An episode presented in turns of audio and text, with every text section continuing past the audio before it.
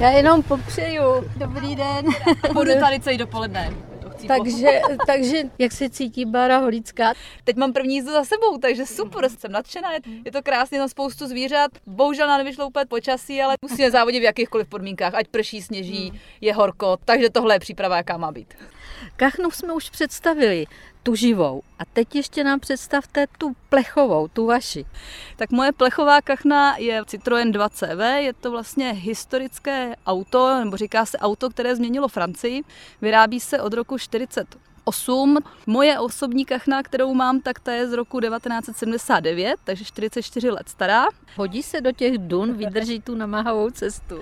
No a to je právě to, že tenkrát ve Francii farmáři potřebovali převést pytel brambor, ošatku vajec autem, které pojede aspoň 60 km za hodinu přes zvorané pole a pojedou tam čtyři farmáři ve dřevákách a ve slamácích a dovezou ošatku vajec bez rozbitého vejce až na ten trh. Proto to auto má specifické naklánění ze strany na stranu, když si vzpomenete. trošku koléba. Jako hmm. ta chůze kachny, má takhle specificky udělaný podvozek, který charakterizuje a spojuje ji s tou kachnou.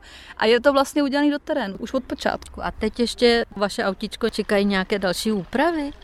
Budeme dělat úpravy určitě, potřebujeme ji trochu spevnit. To autičko, který já mám, je tak trošku vrak, takže není Nestrašte.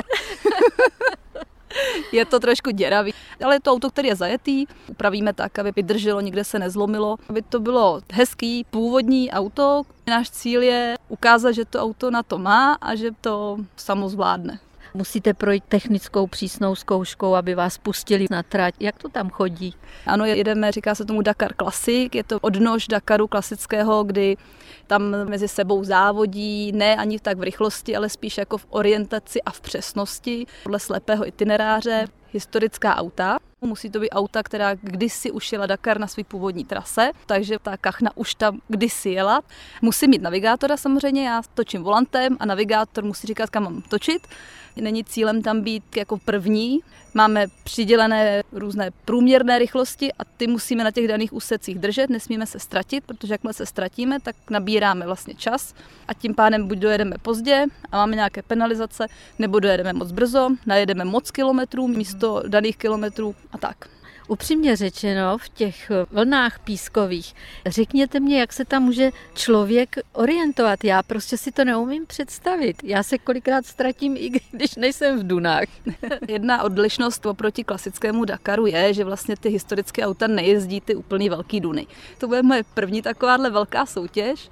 Denně najezdíte 500, 600, někdy 800 kilometrů. Celou noc se v tom bivaku pracuje a opravdu ve 4 ráno vstáváte a když to dobře dopadne v 5, 6 zase zpátky, no a jste rádi, že jsme rádi. No.